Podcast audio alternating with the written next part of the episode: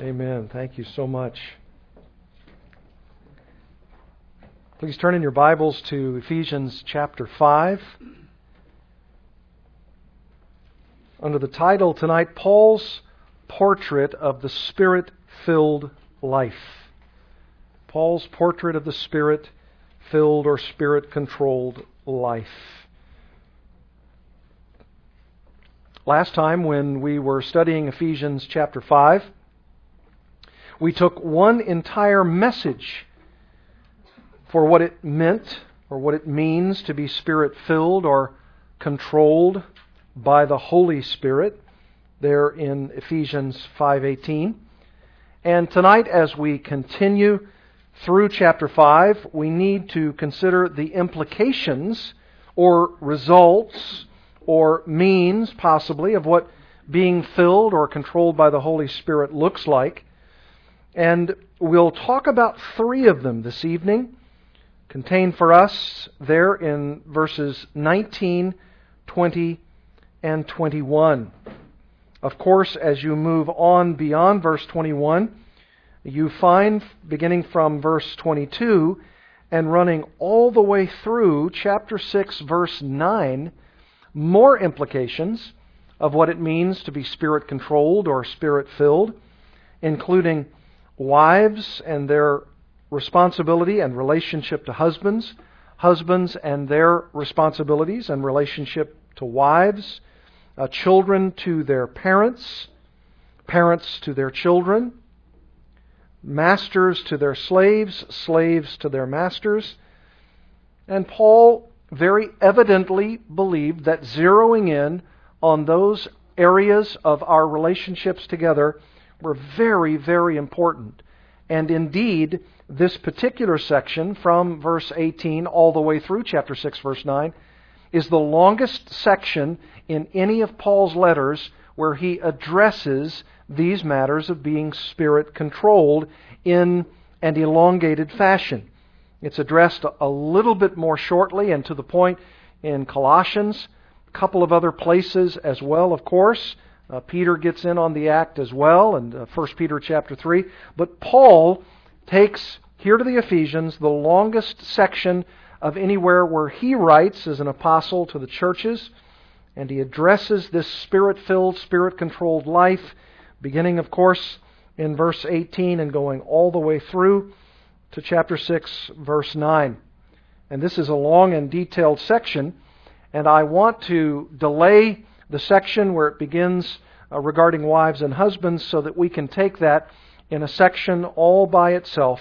So we'll deal with verses 19, 20, and 21 tonight.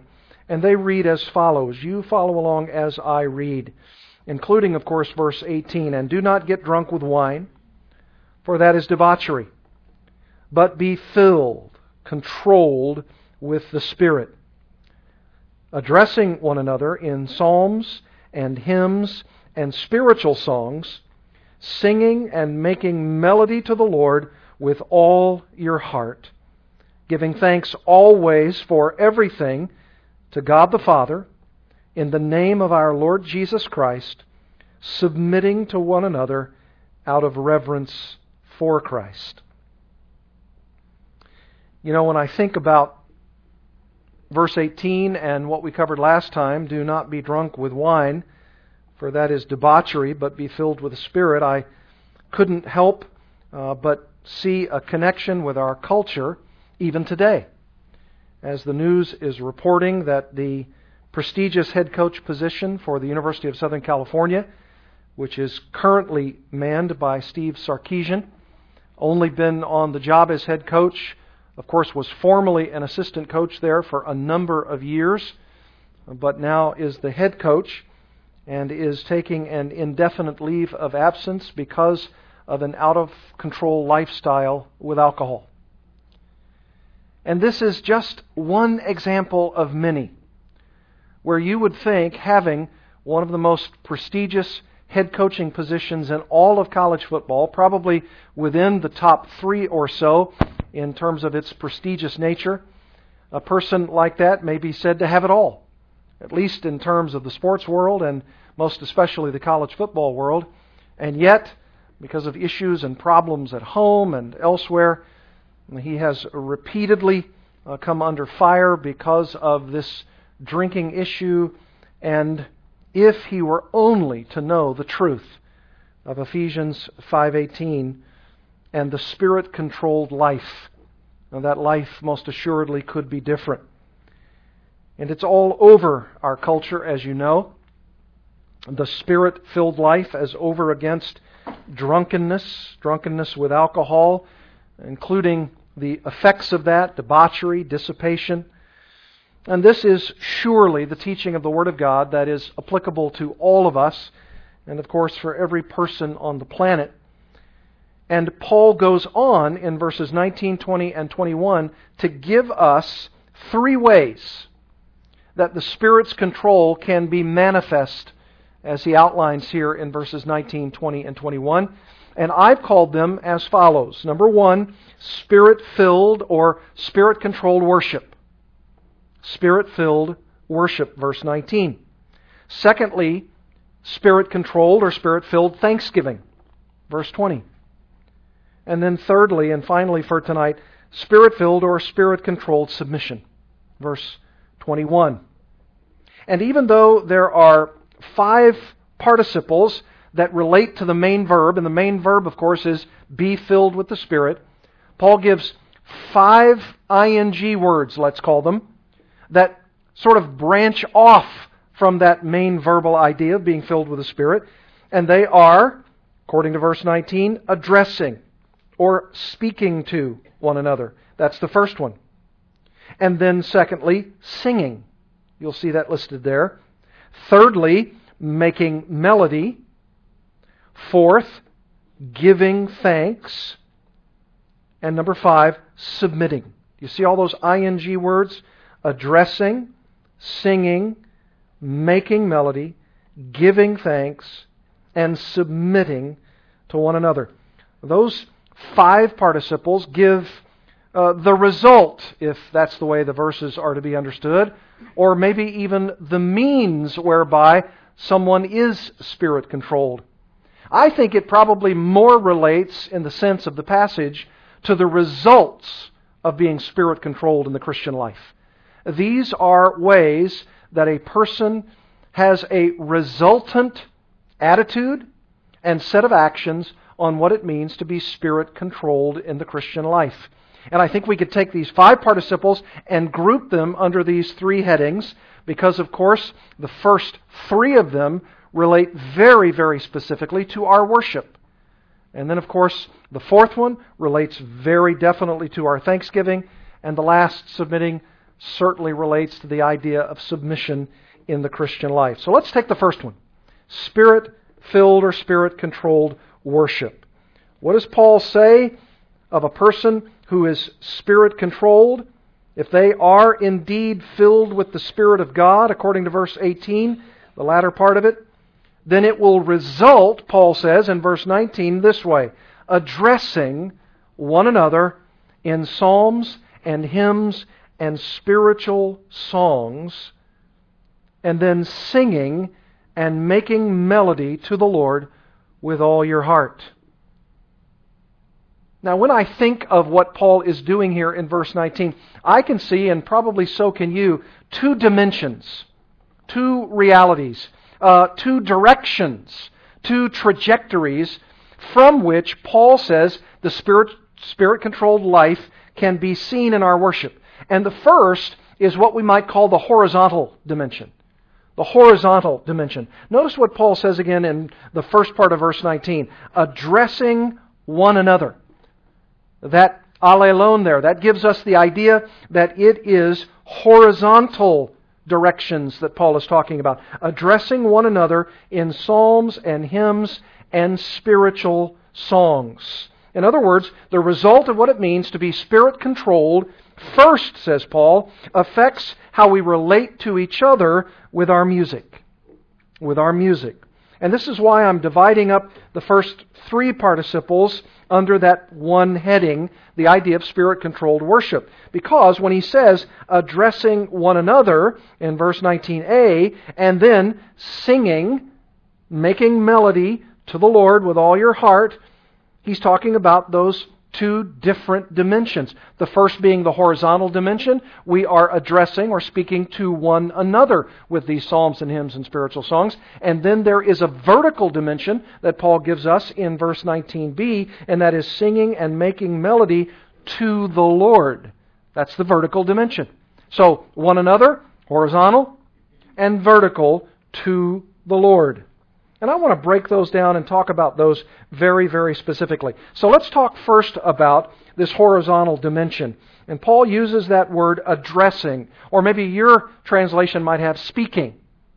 Now, I know it seems a little strange or a little odd that Paul could say that something you're doing with regard to music is something that you're speaking, right? Instead of singing.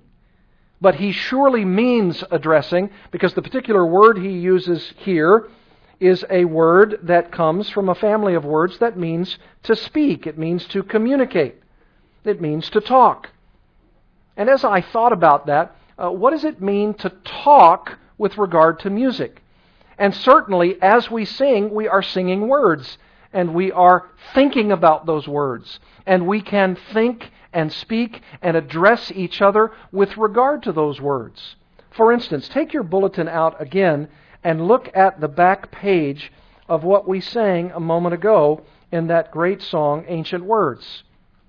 And in those words, you have something that we should address with each other. Not only with regard to what we're singing about when we sing this song, but also the implications of this song. Holy words, long preserved for our walk in this world. Notice the collection there of all of us for our walk in this world. They resound with God's own heart, these holy words. Oh, let the ancient words impart. Impart what? Impart truth. And the truth that it imparts while we sing it and then while we talk together about it are the implications of addressing one another with psalms and hymns and spiritual songs. This is a collection of words, and these words mean something, and when they are sung, they have implications for all of us as we sing. It's really uh, no different than creeds and confessions. Even though we don't sing those by and large, it's the same idea. Creeds and confessions, like songs, are ways are, are directions, are purposes that God uses to teach us. And we are addressed with each other regarding these truths, both that we sing and that we talk about. In the parallel passage, for instance, look at Colossians chapter 3, and you'll see exactly what I mean. This very same section, which is in so many ways parallel to Ephesians chapter 5, Notice what Paul says here. In chapter 5 of Ephesians, he says, addressing one another, speaking to one another with psalms and hymns and spiritual songs. But notice how he changes things to the Colossians in Colossians 3.16. Here he says, let the word of Christ dwell in you richly. Christ's words. Christ's teaching. And then it says, teaching and admonishing one another in all wisdom, that is, all of the wisdom of Christ's Word, and then singing psalms and hymns and spiritual songs with thankfulness in your hearts to God. If you see the parallels there, same idea, psalms, hymns, and spiritual songs. In Ephesians 5, it's addressing or speaking to one another out of those psalms and hymns and spiritual songs with thankfulness in your hearts to God. And in Colossians 3, it's the word of Christ dwelling in you richly with this teaching and admonishing of one another. You have the same reference to one another. And the wisdom of Christ's word, singing psalms and hymns and spiritual songs with thankfulness in your hearts to God. And when these ancient words speak words of life, words of hope, give us strength, Help us cope. In this world, where'er we roam, ancient words will guide us home. And then the chorus Ancient words, ever true, changing me, changing you. We have come with open hearts. Oh, let the ancient words impart. The ancient words of Scripture. This is a song about Scripture. This is a song about how the ancient words of Scripture will change us. These are how the ancient words, the holy words of our faith, verse 3 goes on to say, handed down to this age, come to us through sacrifice, the sacrifice of those who painstakingly copied this word for us. Oh, heed the faithful words of Christ, which even includes those faithful words of those who their sacrifice, the sacrifice of their faith, even made martyrs' blood of them. Martyrs' blood stains each page. They have died for this faith. Hear them cry through the years. Heed these words and hold them dear. Ancient words ever true. Well, that's a teaching ministry. The Lord teaches us through the songs that we sing. Now, it's so easy for all of us, myself included, to stand, as John asks us to stand, and begin to sing and there are times when you and I sing and, and the words are flowing from our lips and our hearts are a thousand miles away from here, right? And yet, Paul says that one of the ways that you and I are spirit controlled, spirit filled, is by speaking or addressing one another in these psalms and hymns and spiritual songs. And how do you do that? You address collectively, corporately, as we sing together. And as is our habit, and I know it's so many of yours, you talk about the implications of these songs. You talk about what these songs mean, what they mean to you, how they impact you. I've been in church worship services now for 40 plus years, and there have been certain songs, not only in my heart, but in the hearts of those that I've talked to as I see them singing. Sometimes I'll turn around and I see a robust song being sung by believers, and I'll see certain people weeping. Haven't you seen that? Because of the song's impact. And it's not just the melody, it's the words. The impact of the words. Something strikes a chord. And then they tell you later, in their fellowship time with you. That word impacted me so much. That song, that line, that verse is so impactful for me. And as they explain their full heart to you, you are edified. You are built up in the faith because the impact of that song caused them to speak to you about the implications of that psalm, that hymn, that spiritual song. This is what Paul is saying here. He says if we're spirit controlled as true Christians, we want, we should be communicating and speaking to one another by means of or in the sphere, and then he gives three words here psalms, hymns, and spiritual songs. And so many people have asked me through the years, all right, is there any differentiation between these three words? Psalms and hymns and spiritual songs. And the answer is if there are, I don't know about it. I mean, there could be, there, there might be some nuance of difference, but these particular words, psalms, hymns, and spiritual songs, and we'll define them in a few moments, they are somewhat interchangeable even in the Scripture, both in the Old and New Testaments. And because they are somewhat interchangeable, I don't think there's really a great deal of difference between them. Some have attempted to make a lot of difference between them, uh, but I think they're grasping at straws here because of their interchangeability. I think for all intents and purposes, Paul's not trying to make a differentiation in these words. He's actually, I think, by the interchangeability of them, he's just grouping them all together so that we could understand the full impact of what it means to be spirit controlled in regard to your worship. For instance, here's the first word psalm. That's really what the word is. Psalms in the plural, of course, psalm in the singular, and it's psalmos. Originally mean, uh, meant the singing of a song with a stringed instrument. That's really what the word psalm is. It's, it's taking the stringed instrument and playing that instrument in a song. It's, it's very clear that in the first century church, Paul, for instance, matter of factly states in 1 Corinthians chapter 14 that the psalms or songs were going to be sung in church. And this is our justification. This is our philosophy of ministry for why we sing as we do in church. Indeed, turn in your Bibles to 1 Corinthians chapter 14 and you'll see the justification for why we believe Scripture calls upon us to worship God in music. 1 Corinthians chapter 14. And Paul says it in a very matter of fact way. He's talking, for instance, in verse um, 26 of chapter 14 about the orderliness of our worship. And he says, 1 Corinthians 14:26, "What then, brothers? When you come together, each one that's come together in a worship context, worship service, when you come together, each one has a what? Hymn. A hymn. And then a lesson, a teaching. And then, of course, because the canon of Scripture had not yet closed, uh, additional revelation was being given. He says a revelation, a tongue, or an interpretation. And then he says, let all things be done for building up. And he just says, almost as an aside, if, if the worship service is going to go this way, there's going to be some things that are customary. And one of those, each one has a hymn. And so he talks very, very definitely about the idea that there are going to be psalms, songs in church.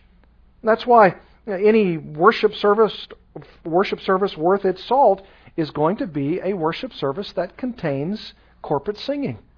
That's what Paul means. Here's the second word. Second word is humnois or humnos in the singular, and that's the word from which we derive the word hymn. So you've got psalmos, psalms, and humnos, hymn. And it essentially means singing songs of praise to God. That's all it means. Very generic. Uh, a, a stringed instrument that produces a psalm or a song, or could be. And then a hymn, singing praise to God. And you know, this was what the Lord Jesus did as well. Turn to Matthew chapter 26, and you'll see this. I don't know if you have noticed this before in your Bible reading. But in chapter 26 of Matthew's Gospel, notice what happens in the institution of the Lord's Supper with the Passover being celebrated by the disciples. Verse 30, Matthew 26. And when they had sung a hymn, they went out to the Mount of Olives. And what kind of hymn would that have been? Probably one of those Hallel Psalms. Psalms 113 to 118. Songs of Hallel. Hallelujah. And that was customary for the Jews of ancient times, especially at Passover, to sing these Hallel psalms, to sing a hymn. And Jesus did likewise. And when they had sung a hymn, they went out to the Mount of Olives. Acts chapter 16. You can write, certainly write these down and study this on your own. Acts chapter 16, verse 25. About midnight, Paul and Silas were praying and singing hymns to God. And the prisoners were listening to them, which implies, of course, that the prisoners were listening to the words of that hymn. They were singing songs of praise to God. And then Hebrews chapter 2. Hebrews chapter 2. This is just to substantiate the idea that it is quite biblical. The Bible reveals not only what the early church did, what Jesus himself did, and it is the songs of praise to God. Hebrews chapter 2, verse 12. This is why Jesus is not ashamed, according to verse 11, to call us brothers, saying, I will tell of your name to my brothers in the midst of the congregation. I will sing your praise. Quoting Psalm 22 22. There again, it's the justification, the substantiation that the early church was involved in praising God. They were addressing one another. They were speaking to one another in these hymns and these psalms. And then thirdly, that third word that's listed there in Ephesians 5:19 is the word odes. Odes. And it of course is from the diminutive word, the nominative word ode, which is what of course we derive our English word ode. Ode. So you've got psalms the idea of a stringed instrument playing music, singing a song with that stringed instrument. You have the idea of a hymn, that is a hymnos, a, a, way to sing praise to God, and then you have an ode. And it's not, of course, like the Greek tragedy, you know, some uh, ode that's a, a dearth. Uh, it's the idea of an ode to joy. So you're singing praise to God, you're, you're singing an ode to joy, you're singing a psalm of praise to God, and this is biblical. This is what we do. This is why we sing. It's why we put so much emphasis in our worship services collectively to the music. That's why we want to have excellent players. That's why we want to have excellent singers. That's why we want to sing to God, because He's worthy of that. Look in your Bibles at Revelation chapter 5. Do you know this is what's going to be happening in heaven? Do you know how much singing there is going to be going on in heaven? It's amazing. Chapter 5, for instance, speaks very much of this. You, of course, are very familiar with this. And they sang a new song.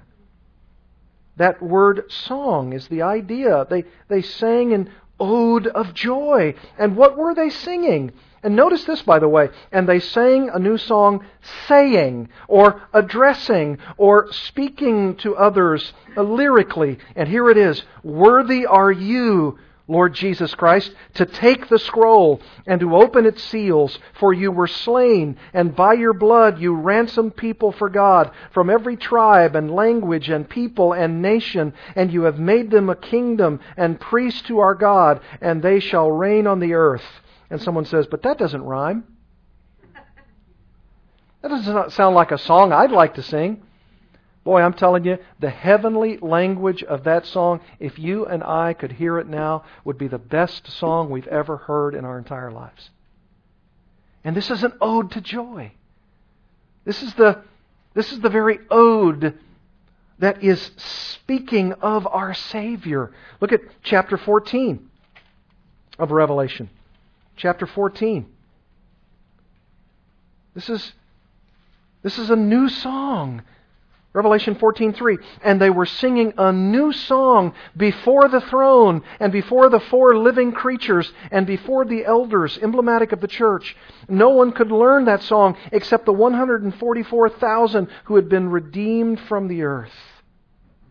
And then chapter 15 the very next chapter Verse 3 And they sing the song of Moses, which we saw all the way back in Exodus 15 this morning, the servant of God, and the song of the Lamb, saying, Great and amazing are your deeds, O Lord God the Almighty. Just and true are your ways, O King of the nations, who will not fear, O Lord, and glorify your name, for you alone are holy. All nations will come and worship you, for your righteous acts have been revealed.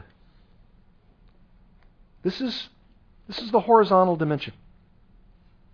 This is how we address one another, how we speak to one another, even musically. And we do so with joy.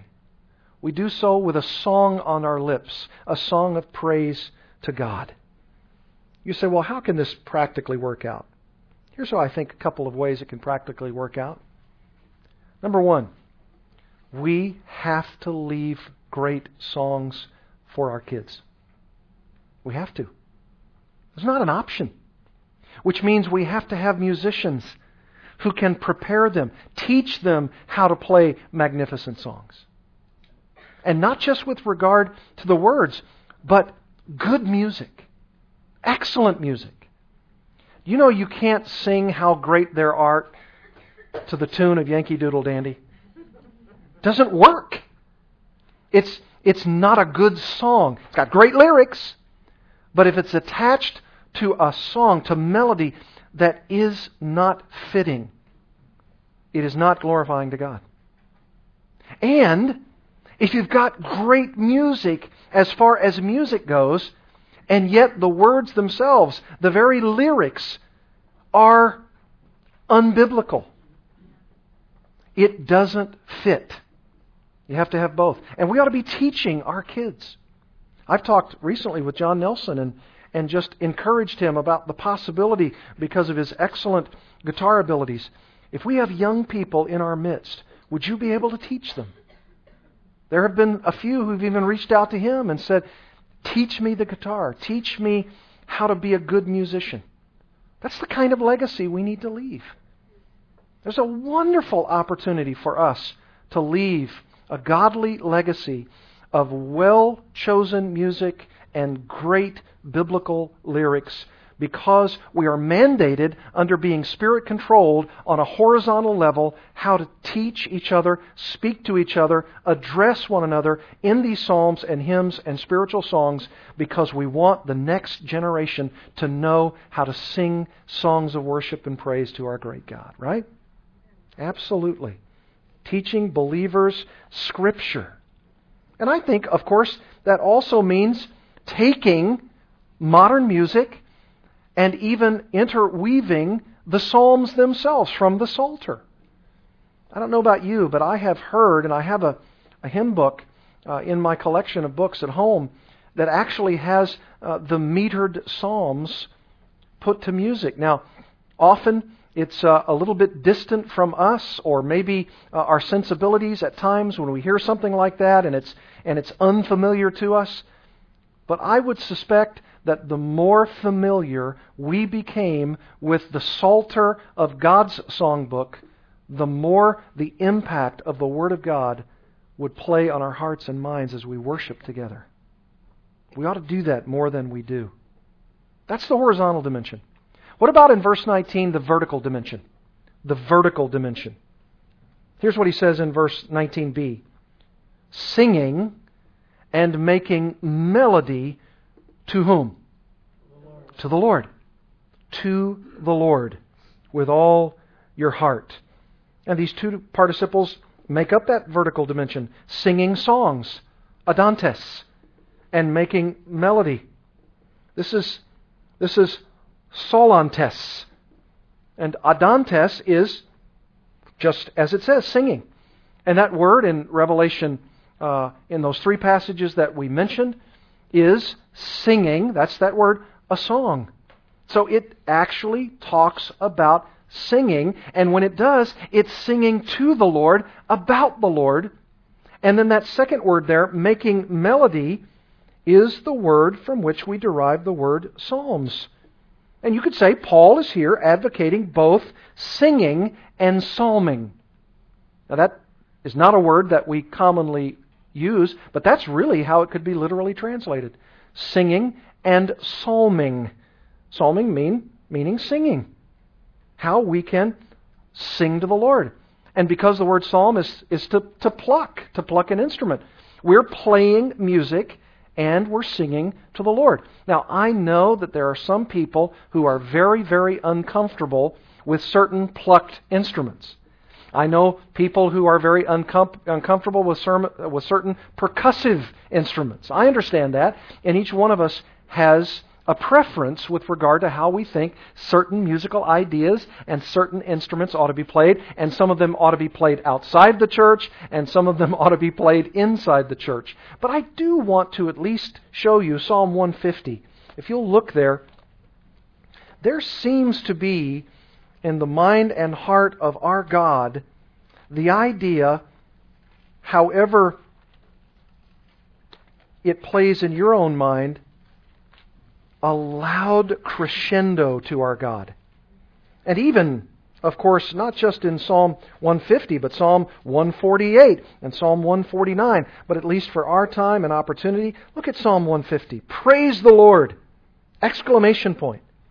Praise God in His sanctuary. Praise Him in His mighty heavens. Praise Him for His mighty deeds. Praise Him according to His excellent greatness. Praise Him with trumpet sound. Now there's a loud instrument. Praise Him with lute and harp. You say, well, that's a little softer. Uh, maybe so, maybe not. Praise Him with tambourine and dance. Praise Him with strings and pipe. Praise Him with sounding cymbals. Now that sounds loud to me. Praise Him with loud clashing cymbals. Let everything that has breath praise the Lord. Praise the Lord. I don't know. That sounds loud to me.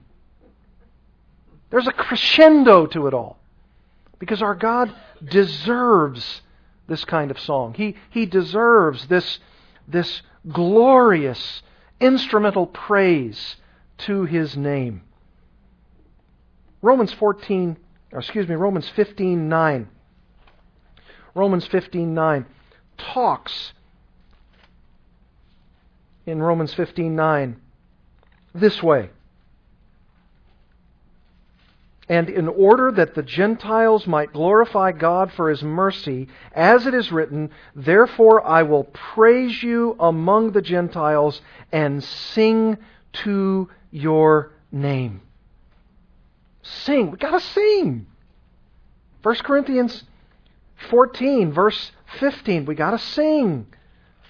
We must sing to the Lord. For spirit controlled, we're singers. 1 Corinthians 14, 15. What am I to do? I will pray with my spirit, Paul says, but I will pray with my mind also. I will sing praise with my spirit, but I will sing with my mind also. And when you're singing and when you're praising, you're singing to God. Does it spill out on the horizontal dimension to people around you? Of course it does. Because we're singing together. But even when you're alone, even when you're in the shower, even when you're in the car, even when you're walking. You're singing, you're singing and making melody in your heart to the Lord. You can't help but do that. Singing is the praise of the heart. Singing is the attitude of your thankfulness to God. Singing is the glory that's due His name. And you just burst forth in ebullient praise because you want God to be glorified. This is the vertical dimension. And notice what he says it is with all your heart. It's all your heart.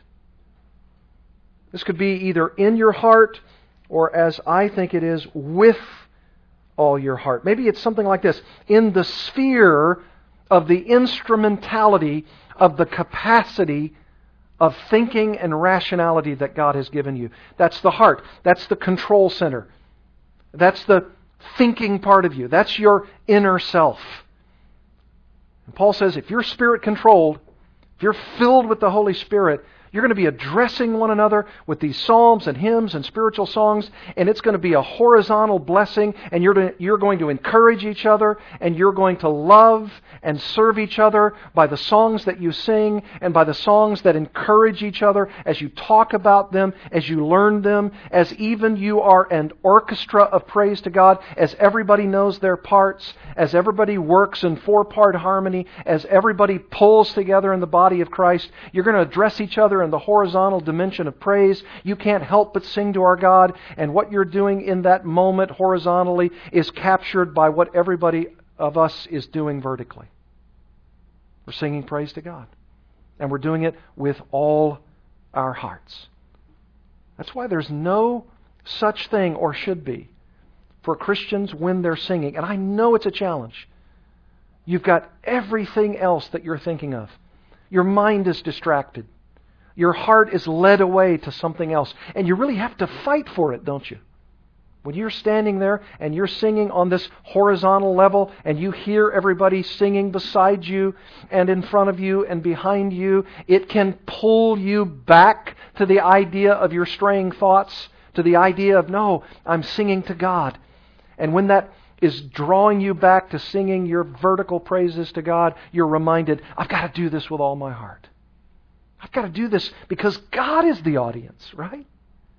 He knows that our hearts are straying. He knows that we can be distracted. But He also knows that if you're spirit controlled, if the Holy Spirit is filling you and leading you, and you're walking in with and by the Holy Spirit, you want to vertically praise God because you know it's right and you want to do it with all your heart. And who are you directing that praise to? Who are you directing it to? What does Ephesians 5 say? To God the Father. Isn't that what it says? To God the Father. Ah. But who's the Lord? Ah, very good. Very good. Because did you know that in the book of Ephesians, every reference to this term Lord is a reference to Jesus? That's Trinitarian. God the Father is certainly mentioned here. and the Holy Spirit is mentioned in the book of Ephesians, but when the term Lord is mentioned in this book, it is a reference to Jesus Christ. Very good.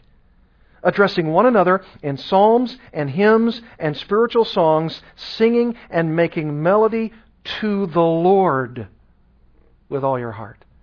To the Lord Jesus Christ.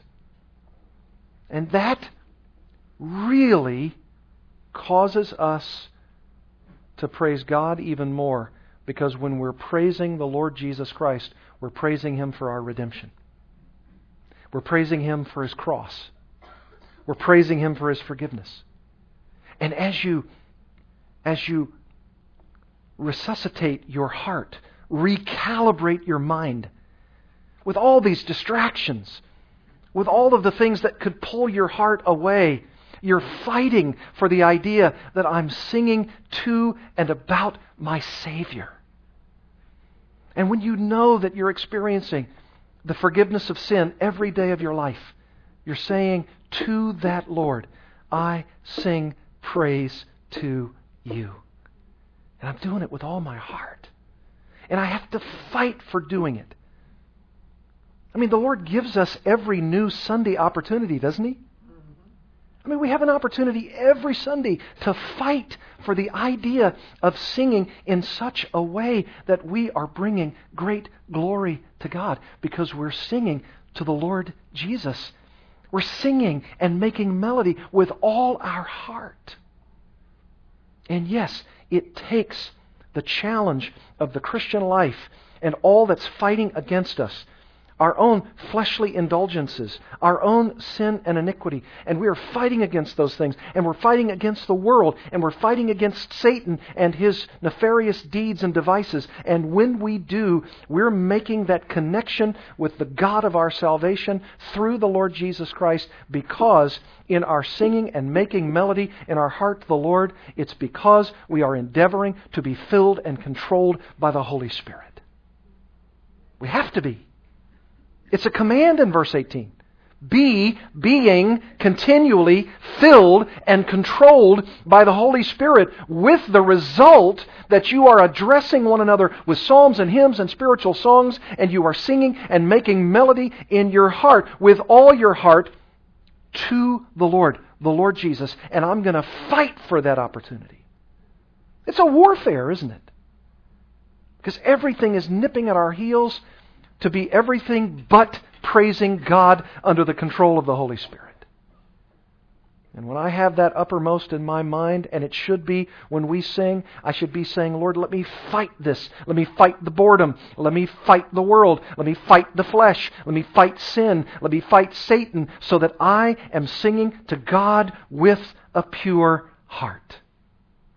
That doesn't necessarily mean that everybody's octave range is going to go up doesn't necessarily mean that everybody's going to have an automatic smile on their face, but it may mean this. You are smiling through your tears as you're singing with all your heart to the Lord Jesus Christ. And those tears may be tears of sadness because you're battling sin, because you're battling a bad attitude. Or it could be tears of joy because you are confessing sin and you are seeing the glory of the Lord in a new and a fresh and a significant way because you are worshiping God, spirit controlled worship. Number two, and this will be quicker. Number two, spirit controlled thanksgiving. Spirit controlled thanksgiving. Look at verse 20. Giving thanks always and for everything to God the Father in the name of our Lord Jesus Christ. Thanksgiving what an incredibly important aspect of the Christian life. One of the most important. You know, in Romans 1, when it says that there were those, all men, in fact, in our unregenerate state, who are worshiping the creation instead of the Creator. And you know what it goes on to say? And they refused to give what? Thanks. They refused to give the Creator thanks. I read where one commentator said this You might as well say that being involved in thanksgiving, that is, in the Christian way, is actually a synonym for what it means to be a Christian. A Christian is a thanksgiver. And we ought to remind ourselves of that regularly. This is a spirit controlled attitude, and it's a spirit controlled verbalization that I want to give thanks to God. I want to speak to Him of my thanksgiving. And how do I do it? Four ways. Four ways. I want to show you this. Write down in your notes how often? How often should I give thanks? That's a legitimate question. Here's Paul's answer. What does he say? Giving thanks how? Always. Or we might say this regularly. Maybe that's the best way to capture it. Or possibly even this constantly. Constantly, thank God. If you're spirit controlled, if you're under the, the filling, the explosive control of the Holy Spirit of God, you're a regenerate person, you're a Christian, you love the Lord Jesus, you're automatically going to want to give thanks to God, and you're going to want to do it always, regularly, constantly, thinking of every single way that you are so thankful to God. How often? Always. How about the next one? For what? For what should we be thankful? For everything. Romans 8:28. And God causes all things to work together for good. He didn't say all things are good, but they are working together for good to those who love God and to those who are the called according to his purpose. We must, as Christians, in the synonym of thanksgivers, give many thanks to God constantly and regularly for everything. And then, thirdly, to whom? To God the Father. To God the Father. That's what it says. And then through whom? In the name of our Lord Jesus Christ. Do you see how easy Paul outlines what it means to be a thanksgiving person? I'm to do it regularly and constantly, and I'm to do it comprehensively for everything, and I'm to do it to certain persons, and those persons are the Father and the Son and I'm doing it to the Father through the redemptive work of the Lord Jesus Christ. I wouldn't even be able to have access to the Father unless I had been given that access through our Lord Jesus Christ. Do you see how prepositions are so important in the Christian life? To whom? To God the Father. Through whom? Our Lord Jesus Christ. We are to be a thankful people. I am not nearly each and every day as thankful as I ought to be. And especially when challenges arise, especially when trials await, especially when it seems as though God appears distant and far away. It is at those times, my friend, when you ought to be the most thankful. You know why? Because it pulls that distance between you and God so much more closely together. He's becoming more near to me. Why? Because I'm doing to Him what He deserves. I'm thanking Him. I'm praising Him. I'm singing to Him. I'm singing about Him. I'm praising Him for who He is. And I'm doing it through our Lord Jesus, who allowed me the access by the redemption that is in Christ Jesus. And when I am full of praise and worship and song, and I'm addressing one another on a horizontal level, and when I'm addressing God on a vertical level, all of the trials, all of the tests, all of the challenges, can and will be managed appropriately through thanksgiving. It will. It can, and it must. It's a synonym of what it means to know the Lord, to be a thankful person. How could I not thank God for all of the good gifts He's given me? How could I not do that? It's, it's really, in a sense, unfair. You say unfair to God? No. It's unfair, in a sense, to me because I'm not thinking about all the things He's done for me. It's selfish. It's self centered. It's a lack of forethought about who God is and what He's done through the redemption that's in Christ. And it causes me not only not to glorify Him, but to attempt in my self centered capacity to glorify myself. Because who else am I turning to? You say, well, I'm turning to friends. I'm turning to this or that or some other dimension of life that's going to get me the relief I'm after. Oh, my friends, how's that working for you? How's it working?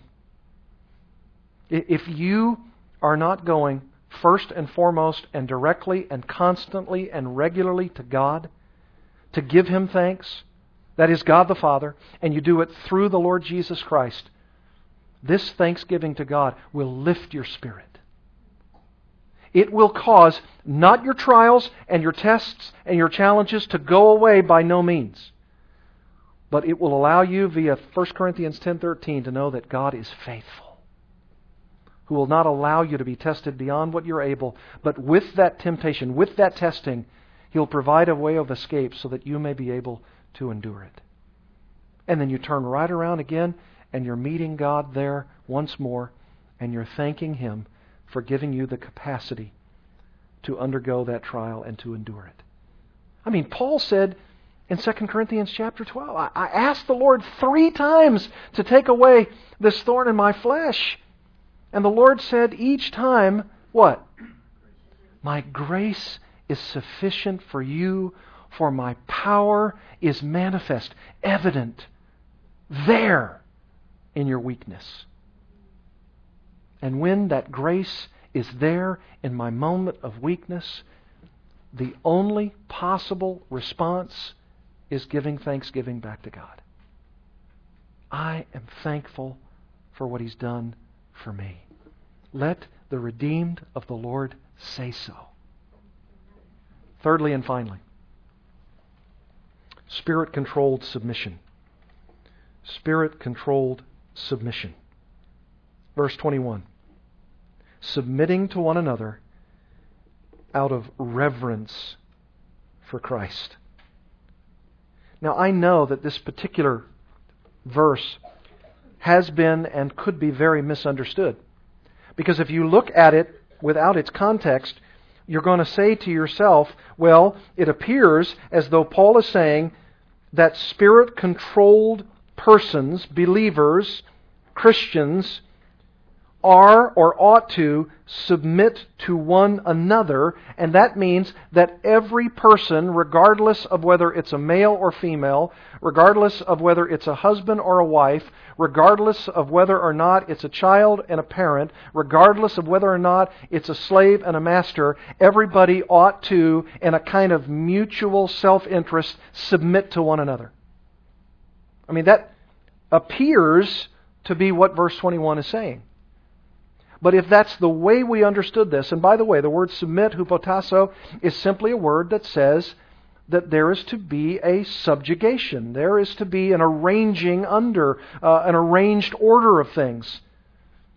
And Paul, knowing that, knowing the Greek language far better than you and I will ever understand it, does not allow us to stay there in verse 21 as though it's undefined. He will go on immediately in verse 22 and tell us how submission is to take place. And how does he do it? Verse 22 Wives, submit, that very word, to your own husbands as to the Lord.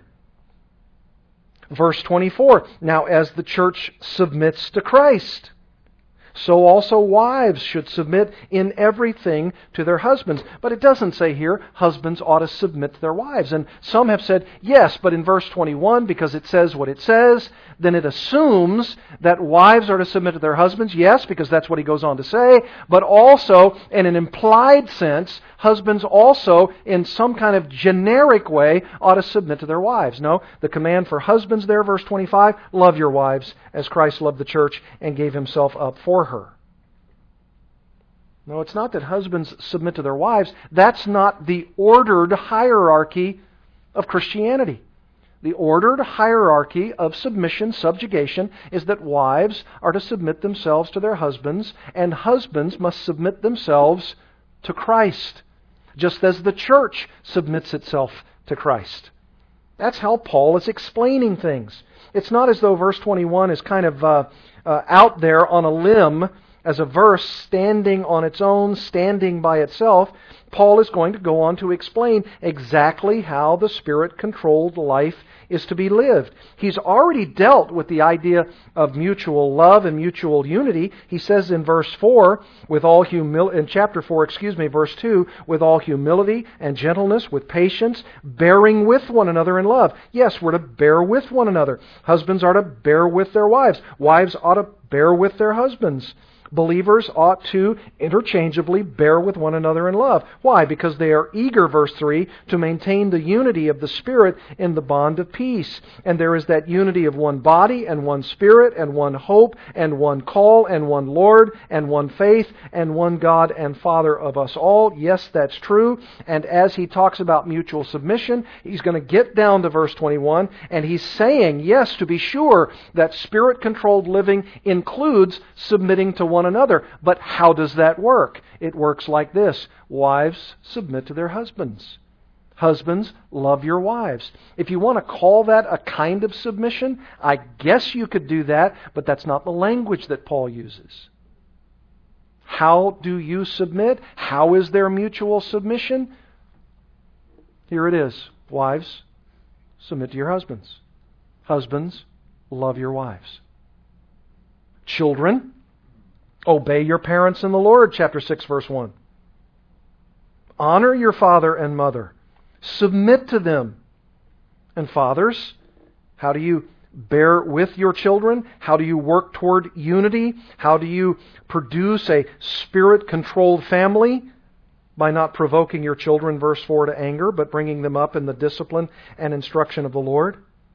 Slaves, obey. It's a form of submission. Your earthly masters chapter 6 verse 5 with fear and trembling with a sincere heart as you would Christ masters verse 9 chapter 6 do the same to them in the sense of knowing your role knowing what you're called to do and stop your threatening knowing that he who is both their master and yours that's Christ who is in heaven and that there be no partiality with him that's spirit controlled living. And so he begins to define what submitting is. There have, to be sure, been a lot of gymnastics done with chapter, uh, with chapter 5, verse 21. But if you understand it and if you look at it in its grammar and its context, you're seeing very, very clearly that it means submitting to one another, yes, in the sense that we are unified, that we love one another, that we forgive one another. He's, he's already said in chapter 4, beginning in verse 22 and running through even our own text, what some of this looks like, including verse 31 of chapter 4. Let all bitterness and wrath and anger and clamor and slander be put away from you. Uh, that's every one of us in the body of Christ, along with all malice. Be kind to one another, tender-hearted, forgiving one another, as God in Christ forgave you. But when it comes to house rules, when it comes to the idea of submission, it's a wife to a husband, and when it comes to love, it's a husband toward his wife. And when she submits, she's loving him, and when he is loving her, that love is pervasive because he wants to be unified with her. That's what Paul is driving toward. And it all, Paul says, is to be done out of reverence for Christ fearing Christ. That's, that's the word fear, phobos. It's, it's the concept that you have a healthy respect for Jesus Christ. You honor him. You fear him. You respect him. You laud him. You honor him. And because you do, there is this wonderful, beautiful balance in the submission headship relationship. If you want to ask me what submitting to one another out of reverence for Christ really means, it's working out the beautiful balance of those who are supposed to submit to submit out of fear and respect for Jesus Christ, and for those who are in headship over those who are to submit, they're accomplishing their headship out of reverence for Christ. That's what he's talking about. Everybody's right role is being lived out in the right way because everybody is doing so out of reverence for Christ. And when we're doing that, we're showing a watching world whose wives are often not willing to submit and whose husbands are not willing to love, whose children are not wanting to respect their parents and whose parents are threatening those children, whose employees are not often desiring to obey their earthly master and whose earthly master wants to do nothing but put their thumb on their workers to threaten them to do what they want. And yet, the church is designed to show what submission and headship looks like. And what it looks like is a kind of submission and a kind of headship that is done out of reverence for Christ.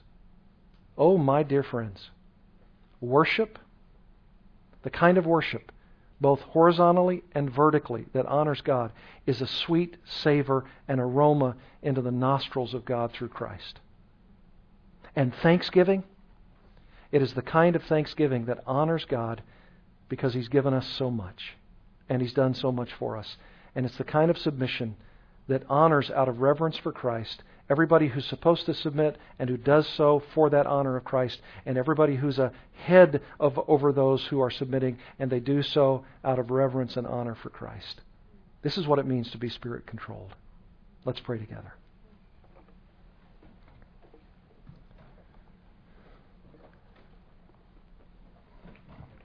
Heavenly Father, these are just representative ways, really, that Paul gives us in this portrait of the Spirit filled life. But we sure do thank you for this portrait. And what a portrait it is. Thank you so much. It seems as though our expression of thanksgiving is so meager, or so it is perceived to be by us. But thank you that you receive it. Thank you that you are patient with us, ever so patient. Father, when we are at times not pursuing a spirit controlled life, but a, a fleshly controlled one, allow us to confess and seek forgiveness and pursue the right things in our worship, in our thanksgiving, and in our submission.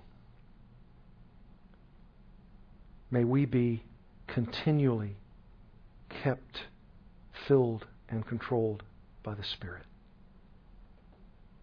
Let us walk in the Spirit and be led by the Spirit to honor the Father through the Son and the power of the Holy Spirit.